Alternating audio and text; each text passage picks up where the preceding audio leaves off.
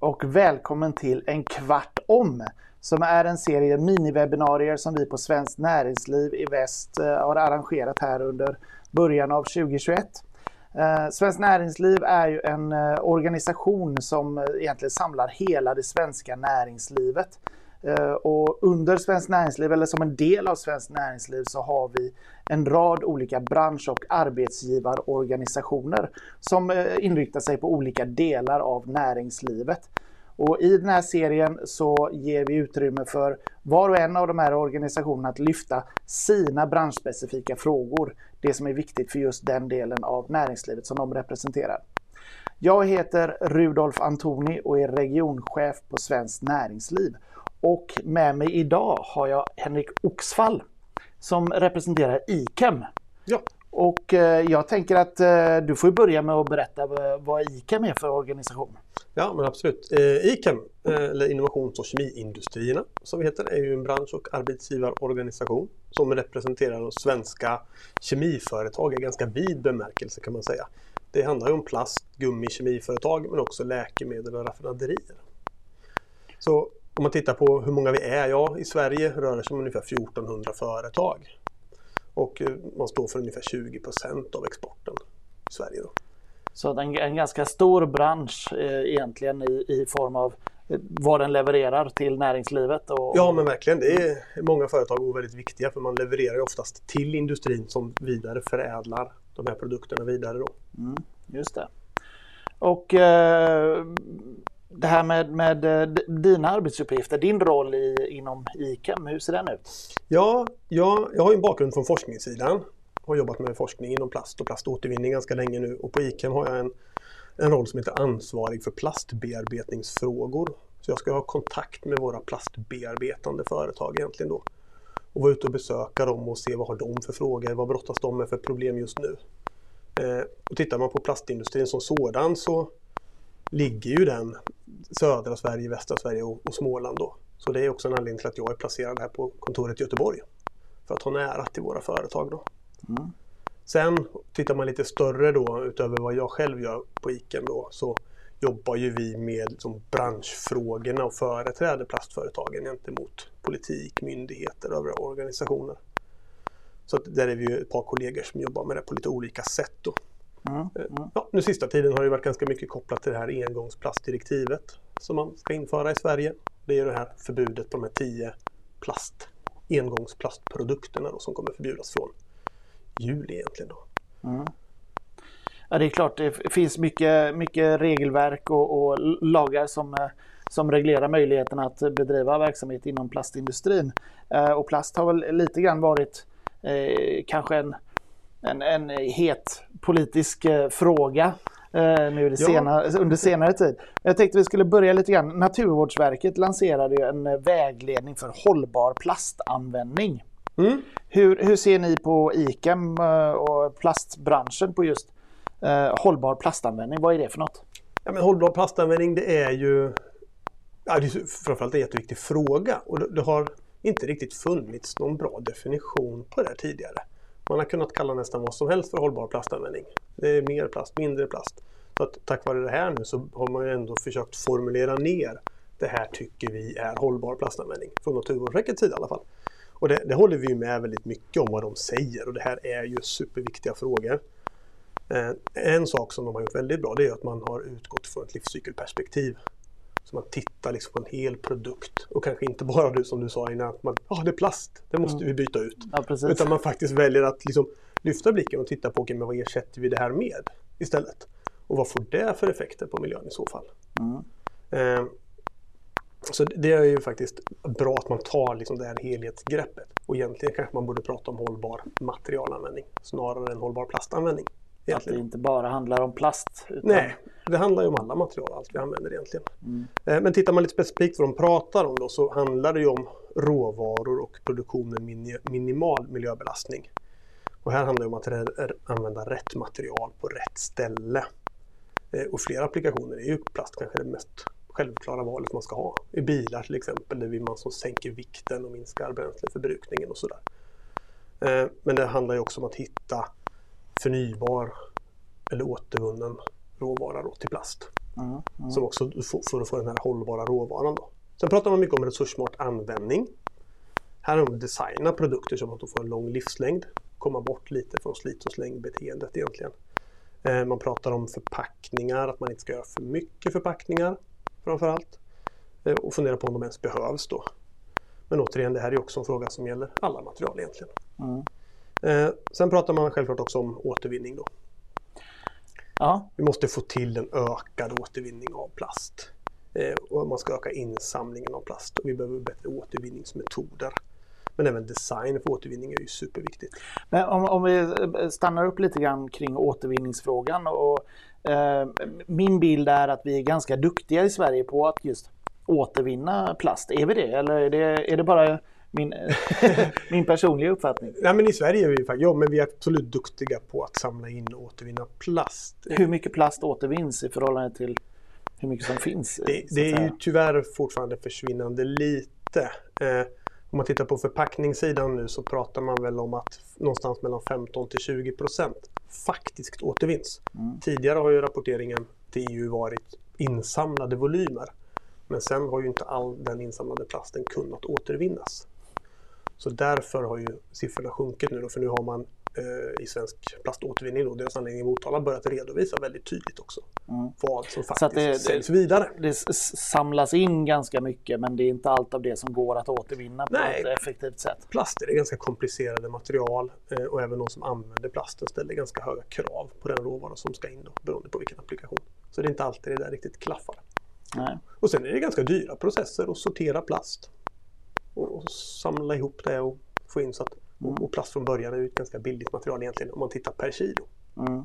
Så det är, det är svårt att se den ekonomiska uppsidan på att samla in, återvinna och, och eh, skapa nya produkter på det sättet i förhållande till... Ja, men det, sagt, men det finns ju plast. jättemånga flöden där det finns absolut stora ekonomiska incitament att samla in och återvinna och efterfrågan är också väldigt hög på den här återvunna råvaran. Mm.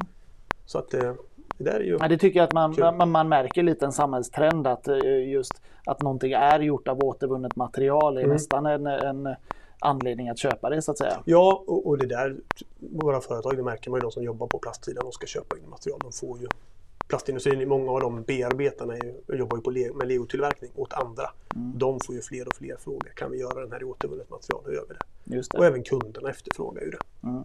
Hur gör vi då för att öka cirkulariteten eh, av plasten egentligen? Ja, eh, det där är ju en liten trixig fråga. Va? Men det handlar ju dels om att vi måste förbättra den mekaniska återvinningen. Det som vi jobbar med traditionellt idag. Då. Mm. Och där har vi ju mycket bra på gång. Anläggningen i Motala till exempel och på förpackningssidan som är en av Europas mest moderna anläggningar för det här. Sen kommer ju också den kemiska återvinningen här nu som är superspännande komplement till den mekaniska återvinningen som kan hantera lite mer svåra flöden som kanske inte lämpar sig för mekanisk återvinning. Då. Mm. Och där har ju Borealis nyligen gått ut och tillsammans med Stena Recycling och sagt att de ska satsa på en anläggning uppe i Stenungsund som ska stå klar här inom några år. Så, så ja. det ser vi verkligen fram emot. Det öppnar upp eh, möjligheter att återvinna andra typer av plast som man idag inte kan ja, göra. Framförallt de här som är lite mindre rena då, som mm. inte går att direkt få in. Då. Plus att man i den här processen då får tillbaka en mycket renare ström ut. Ja. Vi måste ju prata om plastpåseskatten. Eh, det här är ju en fråga som, som berör eh, människor och, och jag har sett många, många eh, inlägg i sociala medier om här, här, släpps det mesta av plasten ut. Här inför man en skatt på plastpåsar. Ja. och det är helt olika delar av världen vi talar om. vi har också hört exempel på att ja, men människor istället för att använda plastpåsar i butiken så, eh, så tar man med sig en kasse gjord av ett annat material. Alternativa miljöpåverkan av den kassen har ju diskuterats mycket också. Ja. Det tredje exemplet jag har är ju eh, företagare som tillverkar plastfria plastpåsar. Eh, och nu fick vi ett domslut här på att eh, det ändå ska beskattas som en plastpåse för att det ser ut som en påse. det ser ut som en påse, ja. ja det, där är... Eh, det, det, finns många aspekter på det här. Va, va, va, Nej, men... Vad säger ni om plastpåseskatten? Ja, men vi har ju alltid tyckt att det här är en dålig skatt redan från början. Man straffar ut väldigt hållbara svensktillverkade bärkassar av plast, oftast återvunnen plast till stor del. Eh, och så ersätter man det här då med papperskassar för engångsbruk och sen köper man avfallspåsar på rull istället. Så att, men jag menar, om, om man bara vill minska plastpåsarna, då har man ju lyckats eh, väldigt bra. Mm. Nu har ju Naturvårdsverket kommit ut med en statistik här som enligt oss är ganska missvisande för man räknade på hela förra året. Plastpåseskatten trädde ju i kraft första maj. Så att tittar man på skatteintäkterna har ju användningen av plastpåsar sjunkit jättemycket. Men som sagt var frågan är vad man har ersatt det med och blir det verkligen bättre för miljön? Det kan man ju fundera på. Mm. Sen är det många, även de här små frukt och gröntpåsarna, det är sånt som jag reagerar på hemma när jag går och handlar. Måste jag köpa en brun papppåse. Det står ju att den är gratis, men den väger ju faktiskt ganska mycket som du Ja. betalar kilopris för. Ja. Så att i snitt så betalar du ändå 50 öre för den där påsen. Och det är 10 gånger så mycket material som du sen inte ska göra något annat med än att kasta i bränn bort. Mm. Så att det är lite synd. Eh, Så det där skatten får vi väl hoppas att man ser över. Ser över. gör om, gör rätt. Gör om, gör rätt. Ja, men lite så om man ska ta det kort. Eh, ni på ICAM rapporterar er, ert senaste konjunkturbrev. Uh, ett, någonting som jag tror inte alla kanske är medvetna om. Att en stor del av era företag har drabbats av uh, råvarubristen. Hur, eh, kan du berätta lite grann om det? Vad, vad beror det på? Ja, det här är ju en global brist på plastråvara. Och det- kommer ju rapporter om brister på andra råvaror också nu då. Men plastbristen be- består egentligen av ett par olika problem då som har dykt upp. Och det, första är ju en enormt ökad efterfrågan på plast. När pandemin drog igång så gick ju mycket produktion ner, efterfrågan blev låg. Så sent som förra sommaren hade man nästan rekordlåga priser. Sen i slutet på förra året så drog efterfrågan igång då och alla ville köpa plast helt plötsligt. Och det har ju dragit upp priserna väldigt mycket då för man hinner inte med att producera så mycket längre som man vill då. Sen har vi transportproblem i världen. Det är lastcontainrar som inte finns där de borde vara. Och det är till och med brist på containrar. Det räddar upp priserna och förlänger leveranstiderna. Slutligen så är det allmänna produktionsstörningar kan man säga. Till exempel kan man titta på den här köldknäppen som blev i Texas här i var februari. Vi fick ett par stora plastfabriker att stänga ner där. Mm. Och det här är inte sådana fabriker man bara trycker på start och kör igång igen utan det tar ett tag innan de är igång. Och det där det påverkar hela världsmarknaden. Och då blir företag drabbade och man har svårt att få in det här. Så det är många, många faktorer som har spelat in i det här egentligen. Ja, det är det. Och tittar man på just våra företag då så säger ju sju av tio av våra kemi, plast och gummiföretag att de är påverkade. Eh, och nästan 90 procent säger att de har svårt att få tag på material. Och många visar också som höga priser på det här. Vad, vad, vad kan det få för konsekvenser? Eh, ja, men på kort sikt det kan ju innebära försenade leveranser till, till nästa led i kedjan. Påverka andra delar av industrin till Ja, exempel? precis. Och, och höjda priser. Både för oss som privatpersoner men även för industrin. Då. Det kan ju vara stora projekt som är beroende av ganska mycket plast. Det används ju så väldigt mycket Mm. i så många olika applikationer. Och, och i värsta fall så, ja det kan ju vara, jag har ju hört lite, företag som tvingas dra ner på sin produktion. Stänga av kvällsskift och nattskift och helgskift för att man har inte material att tillverka helt enkelt. Så att eh, nu har vi läget stabiliserats men på en dålig nivå kan man säga. Så att, vi får väl se. Om Tittar man återigen i konjunkturrapporten så är det ju också en, en stor del, jag tror att det är strax över 70 procent som säger att Q2 kommer påverkas. De kommer påverkas ekonomiskt av det här. Mm. Det kommer drabba deras produktion. Ser vi, ser vi framöver att plastbristen kommer den gå över inom, under det här året så att säga? Eller blir det Ja, men man, man pratar väl om att förhoppningsvis att det ska börja släppa i Q3 någon gång. Sådär. Men återigen, det här beror ju på. Menar, är det fler fabriker som får produktionsproblem och det blir stopp i någon kanal igen så kan det ju påverka väldigt mycket. Ja, absolut. Såklart. Va? Men eh, det känns ändå som att eh, det borde inte bli värre om vi säger så. Vi ska runda av och eh, då är tanken att du ska lämna tre stycken medskick från plastindustrin. Vad, vad vill du lämna för budskap? Ja, men medskicken här får väl bli att plast är ett otroligt viktigt material i vår omställning till en hållbar samhälle. Eh, och i en värld utan plast, då skulle produkterna i snitt, vikten på dem skulle öka med 274 procent. Energikonsumtionen skulle gå upp med 57 procent och utsläpp av växthusgaserna skulle gå upp med 61 procent. Så plasten är väldigt viktig och ska ju självklart användas på rätt sätt. Men till exempel så skyddar vi livsmedel och minskar matsvinn.